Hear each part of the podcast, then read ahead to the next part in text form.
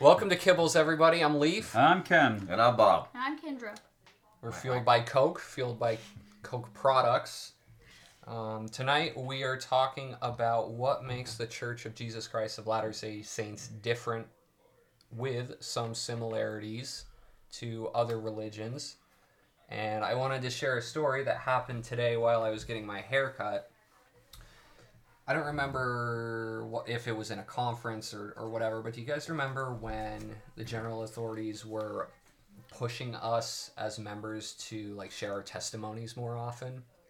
And I remember I heard a lot of people say like, "Oh, well, it, it's just so hard to talk about the gospel and like to bear my testimony." I found it, and, and maybe this is just me, but I have found that that it's really quite easy, like in simple conversation. Like when I was getting my hair cut today, we started talking about um, Kendra and I getting married. And she said, Oh, did you guys get married out in Utah? And I said, No, we went to San Diego and uh, we got married in the temple out there. It originally started because she asked how long we had been going to the same church, Kenn. And I was like, you know, Kenn was baptized 13 ish or something like that years ago. And um, so we started to talk about temples like while I was getting my haircut. And I, I thought, um, I thought it was interesting that I think we psych ourselves out that it's hard to talk about the gospel because I believe it it's really easy to talk about the gospel if that makes sense and like just what we believe. I think it's easier now that I'm a member than it was before Yeah. because we do believe. I mean, it's it's part of who we are. Right. Oh, I'm trouble talking about anything. Well, yeah, because you never shut Oh, up. that's good. Shut up. Well, I also think because you were talking about like the challenge of like oh like bear your testimony, and a lot of people, at least like what I found out west, is they're like oh like I'm just supposed to go up to people and be like I want to bear my testimony and be like super formal about it. Put them Like, against the wall. Yeah, and like if you do it that way, like yeah, like it's super hard to share because like how do you? Most people Yeah. are genuinely interested in the things that you do. Oh, Right. absolutely. Eh, eh, Bobby, you probably know, maybe I'm doctrinally incorrect, but my understanding of what bearing testimony is may not necessarily be like what you say, but it's more the spirit confirming what you say. So you don't need to say, like, you know, I- you know, formal testimony meeting type thing. Um, like Yeah. you can be very informal, and the the spirit can bear equally as strong testimony in a very informal conversation than like if you were up at the pulpit. I think I've only bore my testimony two times in a church setting Mm-hmm. in the 13 plus years that I've been a member. Really? But I bear it quite often, and I don't know why, um, when we're working with somebody who's investigating or a friend of the church. Yeah, f- friends. Um, because it just comes out. right. when you're having that conversation, it's just uh, what's the word I'm looking for? It just it it, it cements who I am, and Right. How my feelings are, and and how and what I believe in. Yeah. I also find that those testimonies, like the informal ones, are the more genuine testimonies. Because, like, sometimes, You're not writing notes before you go up to the podium. yeah. Ah. Well, and some people, I mean, not to call out my dad or anything, but when he would get up to bear his testimony, he got a very, like, I guess, like a heavy, like, he has to be very somber and very, like, I guess, Hello? priesthoody. It's your dad on the phone. No names. No names. I didn't say what his name was. I just said it was my dad. He'll figure it out. I also feel that the people in the ward probably already know Right. how we feel and, and who we are. It's when you meet somebody, you know, if I was having my haircut, so to speak, I wouldn't have a problem, even though I've known her for a long time, talking about the gospel. Right. no. But would I bear my of the pair of testimony to scissors it? It would depend how the conversation went. Right. Yeah. I don't know. I, I just I just thought that was There's all kinds of ways to bear your testimony, by the way. It doesn't have to Right. be verbal. You can. A lot of people are just good examples, and people know that. um, screw up once and they know that too. That's why I'd just be like us, screw up every day, and then no one pays attention to you. Aren't you a member of the Church of Jesus Christ of Latter Day Saints and you're over there drinking a Coke? no, it's okay now. It's a Coke product. Podcast number one. Listen to that. so let's get into it. Um, first question: Are Latter Day Saints Christians? Well, I, I, the church name, the Church of Jesus Christ of Latter Day Saints. I would leave that open to interpretation, uh, but I think we're Christians. I hope so. Yeah, me too. Uh, you know, the, the church was founded by uh, Prophet Joseph Smith based on a revelation that he received from the Savior, directing him on how he should restore the church over a period of time, calling him to be a prophet. That pretty much would cement my idea that that's a Christian faith. This might be super dumb, but Might be. Might be. Get I, ready. I get a lot of these. but like when the church was like, oh yeah, like we need to put more emphasis on like the Church of Jesus Christ of Latter Day Saints. Do you think that part of that was to like mitigate the question of are we Christians? I think it was to remind us. That's a great question, by the way. That's not dumb because I've I've struggled with that a little bit. You know, I mean, I've always been a Mormon, right? right. That's the Mormon kid. That that's Yeah. a Mormon guy. He doesn't drink Coke. He loves listening to the Mormon Tabernacle Choir. The Motab. Yeah, the Motab, you know. But the reality is that we are a church that is. I don't know if I should say this. We're actually a church under condemnation, by the way. Did you know that? I don't But we can get what into that means. some other time. But you don't know what condemnation means? No, it's a big word. Well, condemnation means we're in trouble. Oh. Yeah, and that's in the Doctrine and Covenants, actually. We were Well, we did know that. We're in trouble all the time. right, but as a church, we've been under Yeah. condemnation for a very long time because we have not taken seriously the doctrines that have been revealed to us. And part of that is the doctrine of the Savior is the head of the church, and that He leads the church. And you know, a lot of people will diss the, the apostles for this, that, or the other. You know, oh, he said that or whatever. It's not really up to him to decide what he's going Right. to say or not. I mean, it's like Jonah and the whale. Jonah didn't want to go and preach repentance, Right. It's, you know, and so he tried to get out of it. You can't. Then he got eaten by a whale. Yeah. Um, so I mean, so yes, I lost my train of thought with that background noise. COVID in the background. Yeah, Um, we're all quarantined here together. That from the church website, straight after the question, it says yes. The Church of Jesus Christ of Latter day Saints is a Christian church, but is neither Catholic nor Protestant. Rather, it is a restoration of the Church of Jesus Christ as originally established by the Savior in the New Testament of the Bible. See, I think that's the most amazing thing in the world. You think about it. We're not a Reformation. We're not trying to get back. You know, like okay, Martin Luther. If you know the history of Martin Luther, he didn't want to start a church. Right. He had no interest in leading a revolt. I mean, he just wanted the Catholic Church to say, "Hey, you know, I mean, if he'd been driving a truck, he'd have been in Ottawa." You know, he just wanted he just wanted the Catholic Church to go back to the original doctrines that they had removed from the the teachings. Right? That's all. Right. But we have been blessed to have a prophet who was curious enough to go ask a question and he got the answer. And and the answer was that his gospel wasn't on the earth and it would be restored through the earth through him if he lived his life in a way that would would allow him to do so. So, yes, myth debunked. We are Christians. Yep. Wow. Sorry, Aunt Lucy. what do we believe about God? This is something that, as a missionary, I ran into a few times, especially with Catholics, because they wanted to talk about the Trinity. And they were like, oh, you guys don't believe in the Trinity. You don't believe in the Trinity. I'm like, well, yes, but no. Like, It's just like a different it, Trinity. it's a definition. yeah.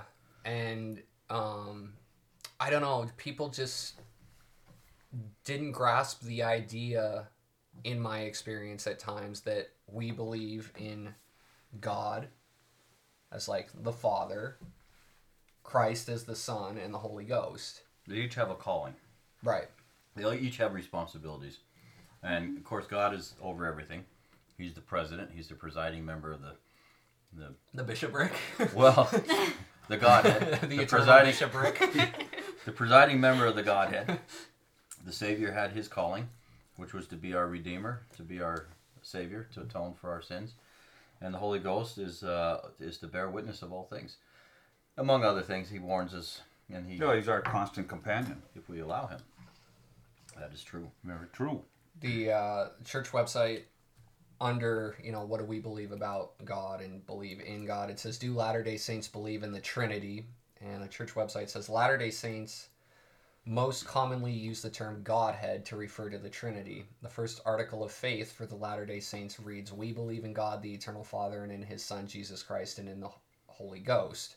Well, i mean geez we could have just read all the article of faith and, and called it good. Yep, we could have gone to dinner already. um, uh, latter day saints food, Latter day Saints believe God the Father, Jesus Christ, and the Holy Ghost are separate personages, but one in will and purpose, not literally the same being or substance as conceptions of the Holy Trinity commonly imply. So I think that goes along with what you said, Bob. Yeah, They- I mean, I've had I've had discussions with friends of mine, and uh, you know, the Savior is a spirit, and it has no form or or whatever, and, and it, that- that would be more confusing to me when I read the Bible and I see that He appears with a body of flesh and bone, and uh, you know, says to Mary, He says, "Don't touch me yet." Touch me not, for I am not yet ascended to my Father. right. Well, and when Jesus got baptized, the Holy Ghost came down as a dove. But if they were one, how would how would that have worked if they aren't separate?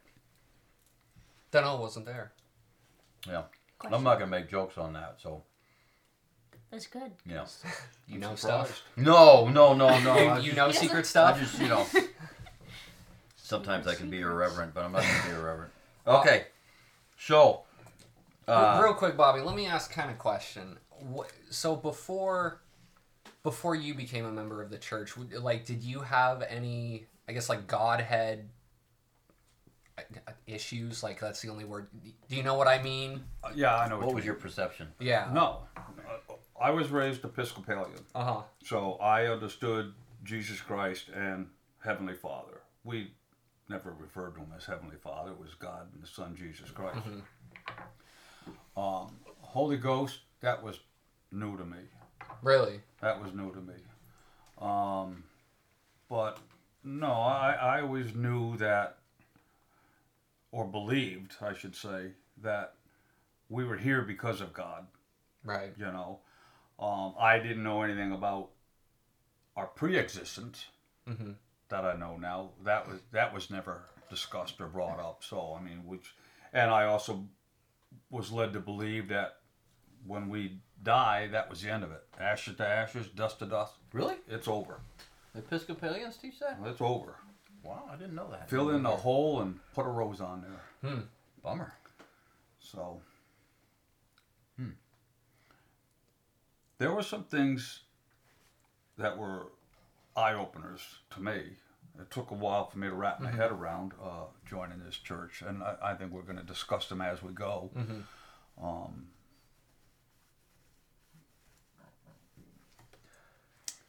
So, Bobby, I think you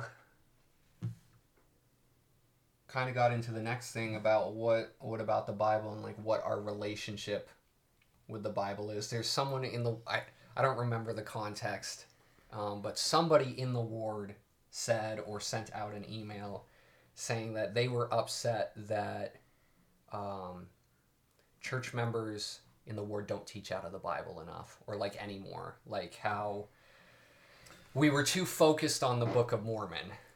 Aren't we in the Old Testament this year? That background noise.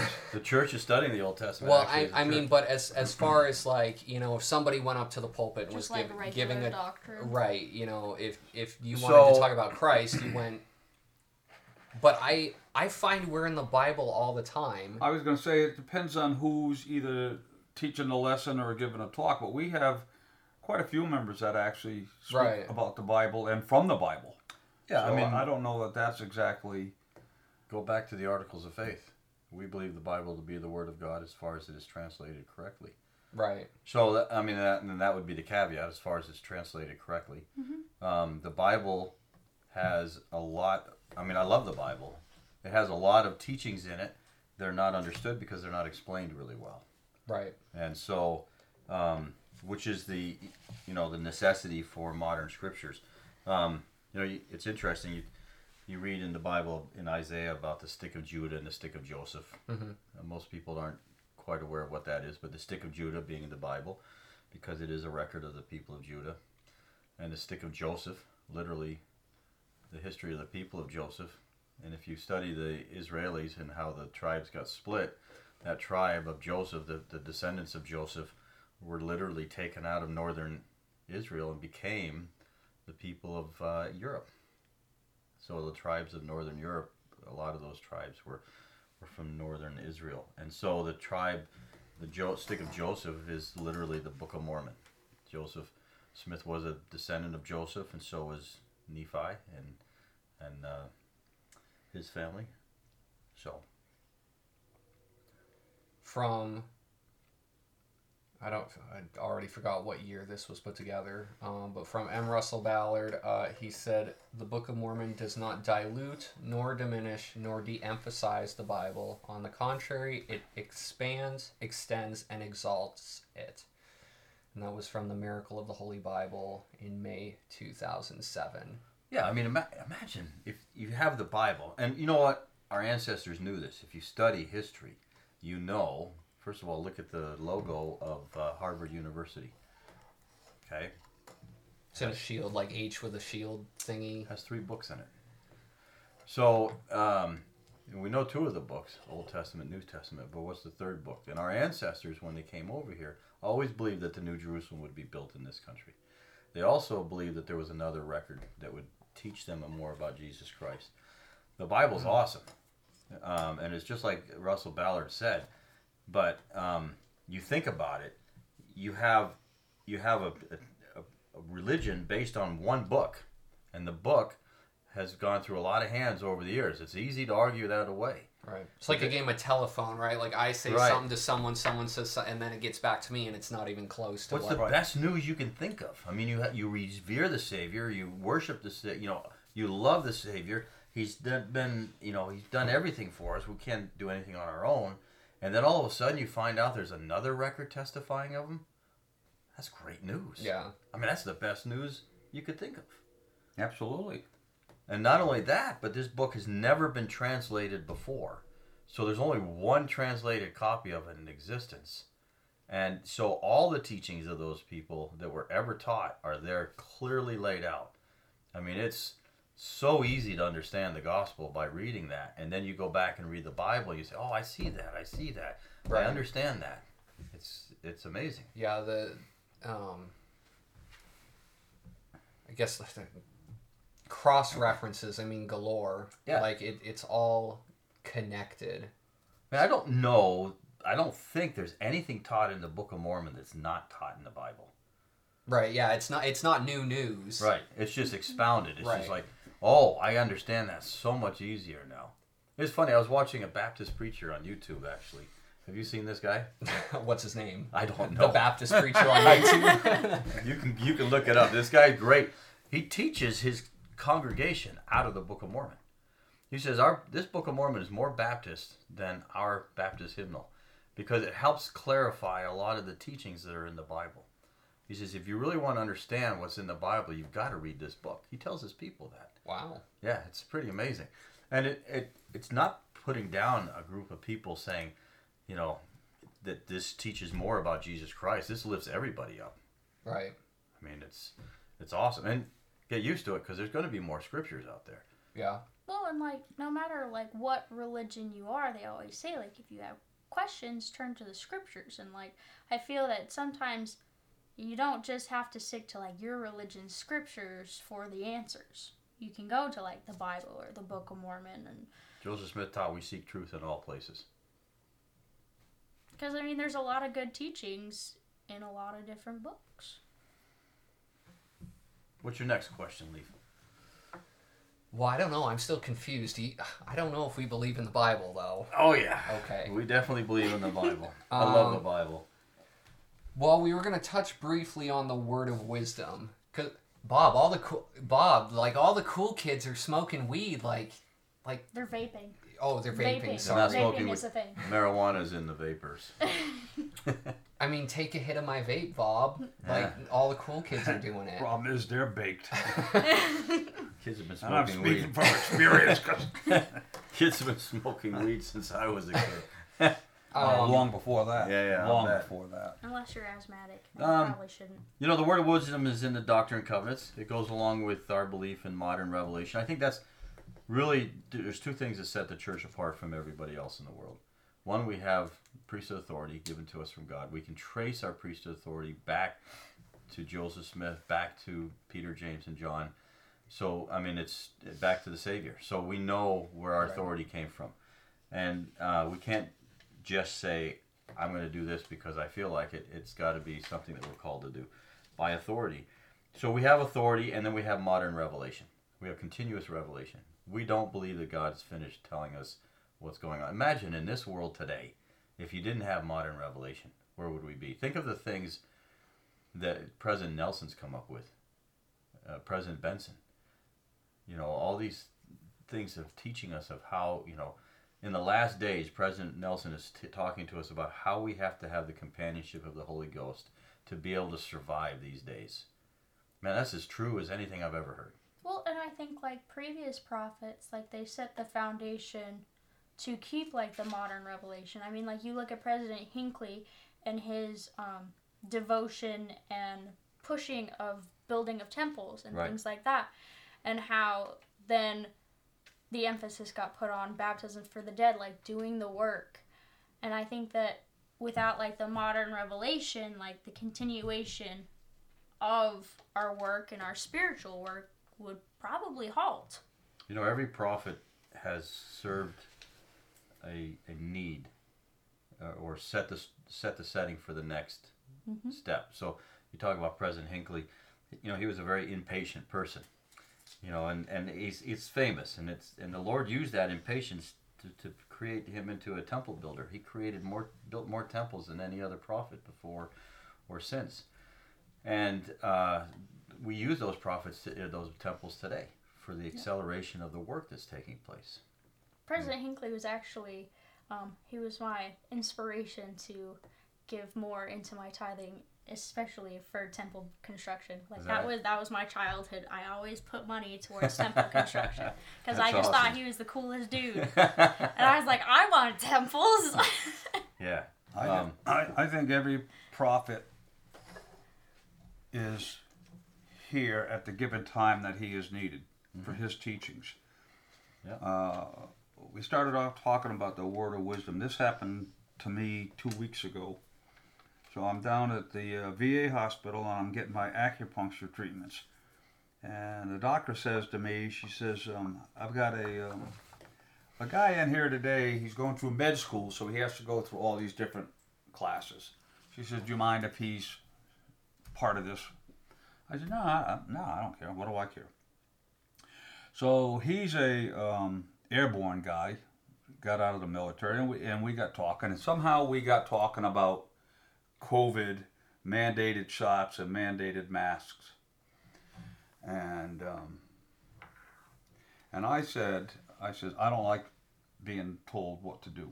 What I That's a shout out to the. I got it. I got it. I got it. I said, I don't like being told what I can put in my body and what I can't put in my body. And he looks at me, and I don't know how he knew this. Earlier, probably in our conversations, I, I might have said something because I know we talked a little bit about scriptures. Mm-hmm. And he looked at me, he goes, No, wait a minute. He says, Your church tells you what you can put in your body and what you can't put in your body. and I said, No. I said, no, they don't. They suggest what we should not put in our bodies to keep us healthy. Mm-hmm. They're not mandating anything. Hence, it's called the word of wisdom, Right. not the Lord, not the word of do it or die. Or Yeah. the law of wisdom. Well, it, it got heated enough that my doctor finally stepped in and said, um, okay, let's talk about something else. she says, I can see you're getting a little worked up. And I said, well, he doesn't know what he's talking about. Right. period. I says nobody is telling us we have to put anything in our body. I says on the contrary, Right. See, that's that's the beauty of it. It's it's there's no amount of coercion in the church at all. We all have our agency. Right. Mm-hmm. We absolutely believe in our agency. And what's and what's the difference? The difference is is to keep us healthy. Mm-hmm. Yes. Right. You can choose to be healthy or you can choose to be unhealthy. You can choose, you know, there are certain standards you have to live by to be able to go to the temple. So we're keeping the word of wisdom as one of those standards. Correct. But that doesn't mean you can't go to church if you don't keep the word of wisdom. It doesn't mean you can't Right. associate with people in the church and go to church functions. But that temple is the highest level of mm-hmm. worship that we have. Right. Isn't like the moderation and like all things and like the meats thing a part of the word of wisdom? Yeah. All things? Like moderation in all things. Isn't it? I don't know. I like. And Look then at they're the like, family history, Bob. You're They're- over your moderation. I moderation. know, I'm over moderated. they're like, don't eat like too many meats or like, like basically like they're recommending to live a healthy lifestyle. Yeah. And I mean, there are church members of the church that could maybe lose a few and Oh, so you're you're associating with eating too much meat to being no, no, obese? no, no, That's no. only if you eat a No, McDonald's. Yeah, right. McDonald's meat. moderation in all things In all. means that like you d- you're not like overindulgent in like no just three any cokes for. Bob. And I think that especially like the American culture that we are, we do tend to overeat. Yeah, but we know that there's a big famine coming. We're preparing for it. Yeah. Yes. Putting on your winter coat. I think that's a slippery slope, though, to, to talk about Our obesity. And, ancestors and- are Kenn, you said you said up. something that a little off the the track, but you know, this guy doesn't know what he's talking about. Who was kind of telling you like, you know, what your church believes. That's something that that has always bothered me, especially as a missionary when people tried to preach you know what I believe to me when they had no idea what they were talking about. And then as a missionary, it's like, oh, cool, you want you want to talk about it, and they like shut you down. Like, no, I, I know all I need to Yeah, know know about everything. about Right, what it's- you it's the- believe. It's the misconceptions. What the, Right. what they think. What they think. I mean there are people out there who still believe that we practice polygamy. Which we don't. Oh, huh. Guess I should shut down my Tinder account. Rude. But I like it's such simple fixes, right? Like just ask, like ask a question. That and that would have kept my conversation more polite had he asked. right. But he didn't. It was kind of like in your face. Well, your church tells you what you can and can't put in your Right. body. No, they don't. Right. No, they don't. Yes, we do still have that agency, but as Bob said, if you want to go to the temple, Yeah. there's a certain standard that you have to live up to. Yeah. So Bobby, we're coming into the meat and potatoes of your passion. yeah, Um, about time. we feel like we covered the, the restoration of the priesthood pretty well. I mean, you you said it, Bob. The the line of authority that, I mean, the proof that we, that we have of, um, there. There were some people that I ran into that they, um, you know, wanted wanted to say, oh well, you know, I have the same priesthood that came it, it, like a game of telephone, but with the priesthood, and you know, this person back, you know, Peter, James, and John gave it to somebody. We don't know where it was for 300 years, but then somebody else can, then it came to me. And I was like, well, that, I, I don't know. Like, Close but no cigar. Right. So everybody in the church who has the Melchizedek priesthood has a line of authority. no, right. You have your line of authority. I do. You have yours. I do. I have mine. And um, and with that line of authority, you can trace your priesthood back to Jesus Christ. Right. That's pretty cool. Yeah. It is pretty cool. Um, and uh, and that's that's the line of authority. I thought you were talking about meat and potatoes. Well, yeah, but and then I, temple. you know, You're priesthood overindulged, restoration. Bob, But I, so- I was looking, you know, You're we're going to talk about prophets, but we, I, we, you know, we talked about prophets, We and you know, we we have a prophet mm-hmm. because of that priesthood restoration, and and you know, he has the ability to talk to our heavenly Father and tell President what's Nelson has all the keys that Peter had. Every single one of them. Now, Except for the key to his house. like if if you went Peter didn't have a key to his house. You never know. There was no if lock you on the went door. That's up, right. if you went, I, you you made a comment before we started recording of, um, if if somebody just had two brain cells and I walked, if I it, say you weren't a member and I walked up to you, but you believed in the Savior and what He did, and I said, hey. Wouldn't it be cool if there's a person living on Earth right now that had everything that Peter had? It would be cool. Or am I not supposed to say that? Well, well, yes. Okay. But I thought we were role playing. but No, I don't think that would be cool at all. but yeah, but course. any anyone with you know two brain cells would say that would be cool. yeah. I And, mean, and, I, I, and then you know you you get into the conversation of like, well, let me tell you why that is cool, and b like how that's possible. you know, I heard a story uh, when the Christians first started preaching up in Sweden Mm-hmm. to the tribes up there, to the to the um, Vikings. Ah, Valhalla. And uh, my ancestors are Swedish. Good to big to big to bird. So they one of the chieftains Accents asked, with Bob is back. Yes, it is. One of the chieftains asked uh, about his ancestors who had died before he had been, because according to the Christian religion, no man can enter into the kingdom of God unless he's baptized, mm-hmm. right? It's in the scriptures. It's in John three five. It's all over the place. So what happens? This pre this chieftain asked, if my ancestors who haven't been baptized, where do they go? Well, they stay in hell. They, they can't go to heaven because they haven't been baptized. And this chief's response was, Well, I'd rather go to Valhalla with my ancestors than in heaven with you. And and the point was hmm. that that his family relationship there was nothing for his family. Right. There was no alternatives. There were no nothing. Mm-hmm. They didn't have any teachings or anything that could help out his family the same way they were offering to help him. Is that a good dovetail where we're going? Yeah. Yes. Beautiful. So the you know when you're driving down the or the Beltway north of DC and you see this pretty white building up on the Oh hill man, that's that amazing, isn't that it? distracts all the drivers because the because the lights are so beautiful or It's just a stunning sight. yeah um what's what's that place bob meat and potatoes for you Meat and potatoes. That's called the temple. That is the most sacred building on the earth. Well, not that particular one. They all are Right. equally sacred because of the work that's done inside of the temple. And I, I asked this to a, a- a couple that uh, stayed at my house for a few days, and we got to be really good friends. And they're talking about getting married. And I told you this story, didn't I? mm-hmm.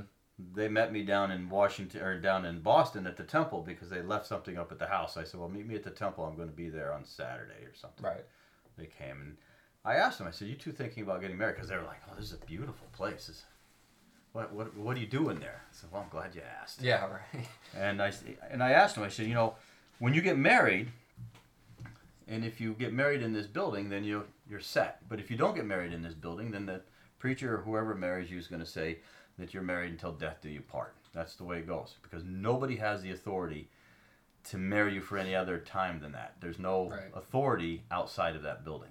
So you're going to be married to this guy for 40, 50, maybe 60 years, just getting used to each other, having a, you know, you got it. You're you're all and then somebody's going to die. Yep. And that's it. Mhm. You're done. There is no marriage after that because the authority was not there when you got married. You weren't married in a place that had the authority. I said, but if you get married in this building here, then you have all eternity to perfect that relationship, to continue that relationship, to continue that Mhm. love story. And that's the beauty of the temples. yeah Um, and in answer to that Swedish chieftain, you know, the answer is yeah, we can do the work for your family. We can help them yeah because the Savior made that possible. and breaking news you know temples aren't like n- n- a new thing either No, uh, No. tem- temples have been around i mean eh, um, And if you're not a member, if there's a temple being built in your area, you can go to the open house and you can see what the inside looks like. there you go yeah, um, Good point. and they do by the and they're doing an open house in Washington D.C. pretty soon. Yeah, when they renovate Yeah. them, they always do Yeah. open houses. Um, and like you said, Bob, two Sundays ago when you did um, your second hour lesson, everything we do in the temple is talked about Yes. in the Bible. yes. Um, Yeah, we quote Exodus in the Yeah. Bible. I mean, you talk about Didn't you know, the people of Israel they had like their little portable temple that they did work in? yes, Pitched camp it's and called a tabernacle, but it's the same thing. pitched pitched the tabernacle. Yeah. Yeah, and, and ordinances that were done are done today or were done in those days. Um, yeah, yeah. Nothing new. Like it, it's it's all already been done. We're just doing it again. So, so now that you uh, opened up that door a little bit, let's talk a little bit about temples, and um, and I, I just want to give a little bit of a history. So we know that when the Savior was on the earth, he taught that uh, no on nobody that's not baptized can enter into the kingdom of, of God. Um, we also know that the Savior was baptized in Matthew three fifteen. We read that. I don't have that open right now, but it, trust me, it's there. it's there. Read it for yourself. That's Fact right. check us. Fat check us. Fact, not fat. Fat, Fat. fat check. What's your BMI, Bob? we also uh, know that um, it's true that you can't go into heaven unless you've been baptized. That's the Savior's rules. That's that's the way it is. And I don't know if it's his rules. So I understand from listening and, and reading um, that there are no ordinances here on the earth that were not preset before we came to the earth. Everything was approved. All the ordinances were, were explained to us before we came to the earth. Nothing's been changed from the day that we were in the premortal existence, from that period of time through today. All the ordinances are the same. Everybody has to be saved using the same ordinances. There's no shortcuts. There's no, well, he was a good guy, so we'll let him slide. There's none of that. Even the Savior was baptized, and he was he was baptized to fulfill all righteousness. It's just that you can't. It's just there. That's Right. the way it is. So, So and we, and we use not to interrupt you, but we use because I think it's important because we've all, the three of us here have all uh, given blessings and we've all blessed sacrament. The the words in these ordinances are very important. right. They have to be correct. Yes. What I'm looking for now is that, um, and you might have it because I don't have it. Oh yes, here we go. First Peter three nineteen. So speaking of the Savior, he said, "By which he also, by which also he went and preached unto the spirits in prison." So he's talking about the Savior. The the Savior went to uh, the spirit world, and for for this cause was the gospel preached also to them that are dead, that they might be judged according to men in the flesh, but live according to God in the spirit. So we know that for we know that for the three days that the Savior was was if, that he had died and before he was resurrected, he had not yet gone to his heavenly Father. How do we know that? because when he came back, he said, "I have not yet ascended unto my Father." Right. He told Mary, "Touch me not, for I have not yet ascended to my Father." So, so where was he for three days? I don't know. Where was he, Oh, that's a good question, Kenn. Do you know? Teaching. He was teaching. Yeah, and do you have the Doctrine and Covenants? Can Can you look that up while I? You know, yeah. What do you want? It's I think it's D&C one thirty seven or one thirty nine. It's not helping. I don't know. It's not helping at all. You can. Um, oh, D&C. Well, so. Uh, to see that, that, that, that, so. For a baptismal font, there's not a pon- Oh no, that's not what I'm looking for. um. D&C. There's a lot of stuff in the Doctrine and Covenants, so you'll have to excuse me for a second. Um, but it's in Doctrine and Covenants 137. Which also, I don't remember how much we talked about, but when we were talking about Bible, Book of Mormon, uh, Doctrine and Covenants, also a great book of scripture that we have because of, of priesthood restoration. and and a lot of clarification. Joseph Yeah. Smith and, and several of the early leaders of the church were able to actually ask the Savior questions and have him explain what what does this mean? What does it mean in Isaiah when you say this? And he explained Yeah. it to him. I feel like that's a pretty good first person source if it's like, you know, Jesus, what do you think about this? Right. Like, you can't, you can't. So there's three prophets that I know of that had that experience: Abraham, Mhm. Moses, and Joseph Smith. Abraham, if you study Abraham, and I love reading Nibley's book on Abraham, um, Abraham was taught by the Savior everything. Mhm. I mean, he was. It was like he was in school. The Savior was his schoolmaster. He was taught geometry, algebra. He saw the stars. He knew the relationship of the stars and the planets. Um, he knew everything. So Joseph Smith also had that experience. So um, we're going to read this real quick. Doctrine and Covenants 137. Thus came the voice of the Lord unto me, saying, All who have died without a knowledge of this gospel, who would have received it if they had been permitted to tarry, shall be heirs of the celestial kingdom. And then, and we we're not going to get into all of that, but um, I think this is, yeah, Joseph Smith the prophet. No, this is the wrong section. Let's try looking at D&C 139. Liberty, ah, 138. Split Okay. the difference. Split the difference. Kenn, why didn't you know that?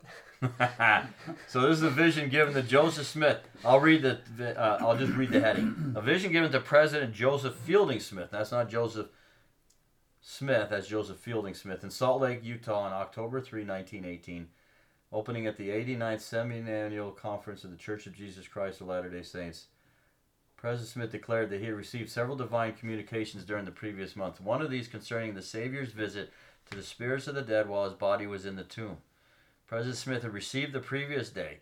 It was written immediately following the close of conference on October 31st, 1918. It was submitted to the counselors of the First Presidency. So basically, in this revelation, he sees the Savior going into the spirit world. I mean, he said so on the cross today. You will Right. join me. And so he went into the spirit world. He taught the spirits who were in the spirit world he gathered his missionary force. He taught them how to teach and sent them out to teach. I mean, there's some 80 billion people in the spirit world, and that gospel is being taught. A lot of work to do That's for a- us then. It's yeah. a lot of teaching. So what is our responsibility? We have the ability now to do the work for the dead that they can't do for themselves. It's a great act, a great opportunity we have to do vicarious work for our kindred dead. They cannot be baptized because there is no work done once you're dead, unless you can get somebody on this side of the veil to do that work for you. Well, that's in your Mormon scriptures. Where does that say that in the Bible? It actually does that say that in the Bible. No, I- it doesn't. Prove it to me. uh, we don't have enough time here to do it, but trust me, it's there. You can look it up. There is no work done uh, once you're in the grave. Um, you cannot. There's no marrying or whatever given done Yeah. in heaven uh, because it's true. It's it's not that that stuff isn't done in heaven. It's done on this side of the veil, and if it's not done here, then it's not going to be done. And so our opportunity is to to enable those people to have it. Now that doesn't mean that if somebody gets baptized, and I was looking for this Irish newspaper article because it was beautiful. There was a, there was a people were upset. Oh, the, the Mormons are baptizing all over, and the Irish Uh-huh. newspaper was like, "What if they're right?" I mean, that's basically what he asked. What? And if they're not right, who cares? Yeah, right. You know, thank them if they're if they're right. We If- might get over there and find out that those doggone Mormons knew what they were talking about. So, um, anyway, the point is that we have that opportunity to do that work vicariously for our dead, which is in the shadow of the Savior's vicarious work for all of us. I mean, his work was the greatest work of vicarious Mhm. of a vicarious nature that you could ever begin to imagine. But our kindred dead cannot be saved without us, and that's in Malachi as well. Um, and I know we're running short on time, so I'm not going to be able to go through everything I wanted to go through. But the basic line is nobody can enter into the kingdom of God unless they've been baptized and received those ordinances. That's in the Bible. 1 Corinthians 15 29 teaches about baptism for the dead. Else, what shall they do that are baptized for the dead? If the dead rise not at all. This is a rhetorical, rhetorical question by Paul because they're, they're questioning resurrection. He said, Why are you baptizing people for the dead if you don't even believe they're going to rise? right. You know, what's wrong with you guys? I, I think it goes back to what you just said, or, or what that other guy just said. And I had that question raised to me one time. What up there, right? I had somebody say to me back when I was uh, not living the word of wisdom, "Why are you giving up all these things that you think were fun?" Mm. And I said, "Well, I said I'm, I'm thinking of the afterlife. What about your parents? What if they are right? What if this work is not done and you deprive these people of the opportunity to be sealed together? I don't want to be on the outside looking in. I, I would rather, if they're right, I want to be on the right side. If they're wrong, what have I given up? I've given up alcohol. I've given up cigarettes. I've given up smoking pot. I, I'm a healthier person. Right. So Yeah. it's a, it's a win-win. Yeah. Yeah. And Boyd K. Packer taught that he's had too many experiences that you don't talk about lightly to, to, to think of those people that are on the other side of the veil as being dead. You know, there's there's always that question, well, when we die, what's what's next? What's next is that you go into the spirit world. And as um, uh, Cleon Skousen said, if you're if, when you die, you go to the other side of the veil and you stand before the priesthood brother and you give an accounting of your life. And that's your first judgment. And if you've got a good accounting, you got a good accounting, you get to go into the spirit world, into spirit paradise. And if you don't, then you get to go to prison. And That's why we do what we do. yeah. and and if you're in prison, that doesn't mean you're there forever, but you got to take care of whatever it is you got to take care of before you can be released. Right. And and if you haven't been baptized, if you haven't been received those ordinances, then you are there until somebody frees you. Somebody does that work for you. And I know that might sound heavy and deep for some people, um, but it is what it is. And Right. it, there's so many references to it in the Bible. We could spend hours going through that. Most of the people that are going to listen to this, uh, I think, are LDS anyway, so they can, you know, get maybe a, a kick in the pants to do their work a little bit more. Um, listen, I got kicked in the pants pretty hard. Okay, I mean, I know what it's like, but I'm uh, I'm I'm all in. I think I think I'm gr- uh, I'm so grateful for the opportunity to do that, um, and for the experiences that I have in the process. I think maybe if you're ready to close, you should read Moroni. Invite people to uh, to read that scripture. I read, I saw that on a sign once. It says, "If you get a Book of Mormon, don't don't let them talk you into praying about it. That's where they get you." Oh, really? That's funny. Do you have that? If you shall receive these things, if it be wisdom in God that you shall receive these things, I would exhort you that you would ask God, the eternal Father. Well, I mean, you about read Got it. Yeah. I don't want to mess it up though. There's too many people on the other side of this microphone that know what it says by heart. I was gonna say it's about. I can't even remember what chapter it's in. Man, people are ringing our phones up. I know, blowing Yeah. up our phones. All these questions people want us to answer on, on this podcast. It's not even live. I don't know how they. Their ears were burning, and Uh, how about if I would say, I would exhort you. yeah, I don't even. Jeez, goodness gracious. Well, I guess I'll have to tune in next week to find Well, I mean, I. I can tell you the, the sacrament prayer chapters, but that doesn't do us much good. Nope. Moroni chapter. Oh, 10, 4, and 5. Yeah. We, we knew that. Okay, you want to read that? And when ye shall receive these things, I would exhort you that ye would ask God the eternal Father, in the name of Christ, if these things are not true.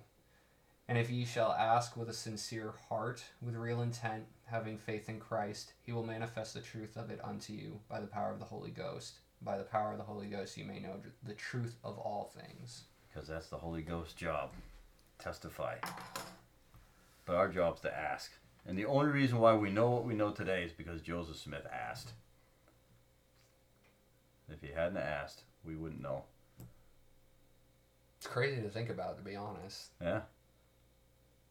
like you know when people ask like oh where do you think you'd be without the gospel i have no answer for that I do. I'd be dead. no, I, I'm. I, I, I definitely would be. You know, I, I was going down a really bad road when I met my wife. She saved me spiritually and physically. So marriage is worth it is that what you're saying it was with her. oh hmm. I think you did that for me. I saved you spiritually Mm-hmm. well we'll save that for another time Wow, you must have been really bad off. yeah, it was rough. Um, you know, the beauty of the gospel is that all of it's there yeah for everybody. It's all inclusive. There are no restrictions either side of the veil. It's just it's it's taking that first step. It, it's it's the desire to want something better.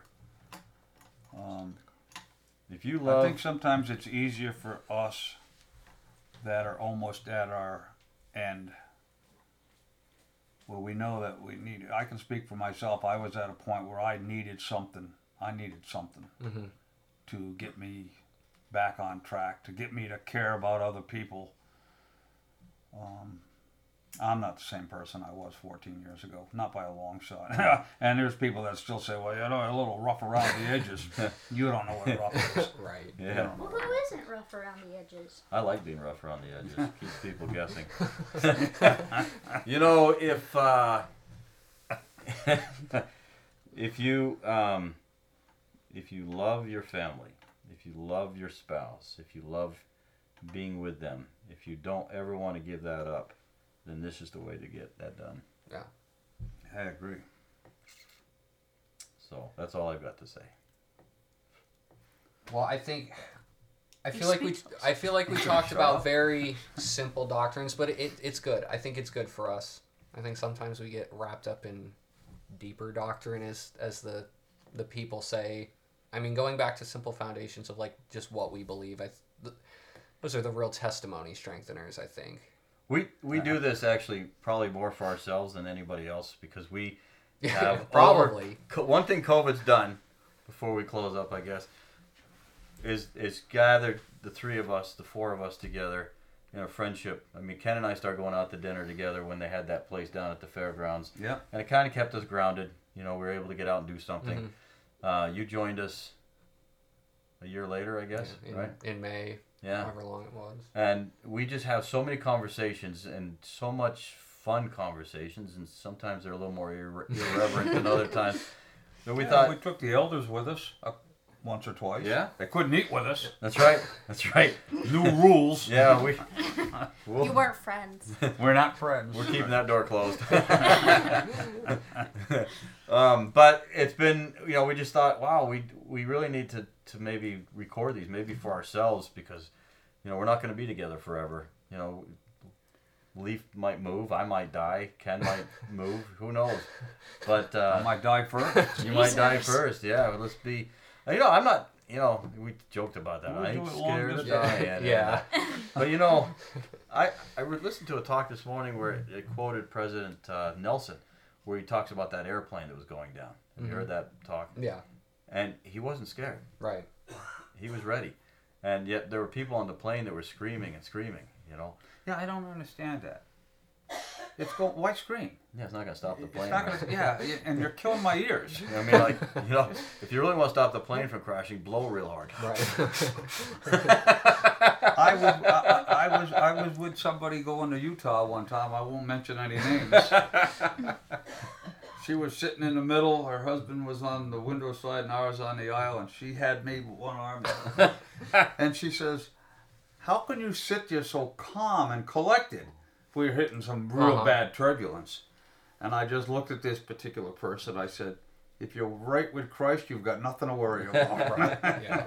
And if you do have something to worry about, there's nothing you can do about it now.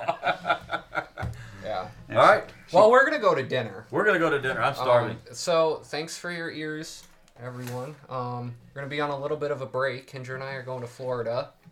Um, Escaping the cold. escaping the cold. Yeah, sick of it. Yeah, it's getting we're- warm though. We're for 60 next week. Yeah. Beautiful today. Yeah, it was really nice today. Well, Um, if it's 60 before Wednesday, we'll enjoy it before we leave. yeah, Yeah. right. Um, but yeah, thank you for listening, everybody. We hope you have an awesome February 11th weekend. I'll date it. Happy Valentine's. Happy, Happy Valentine's, Day. Valentine's Love Day. your spouse. Yeah.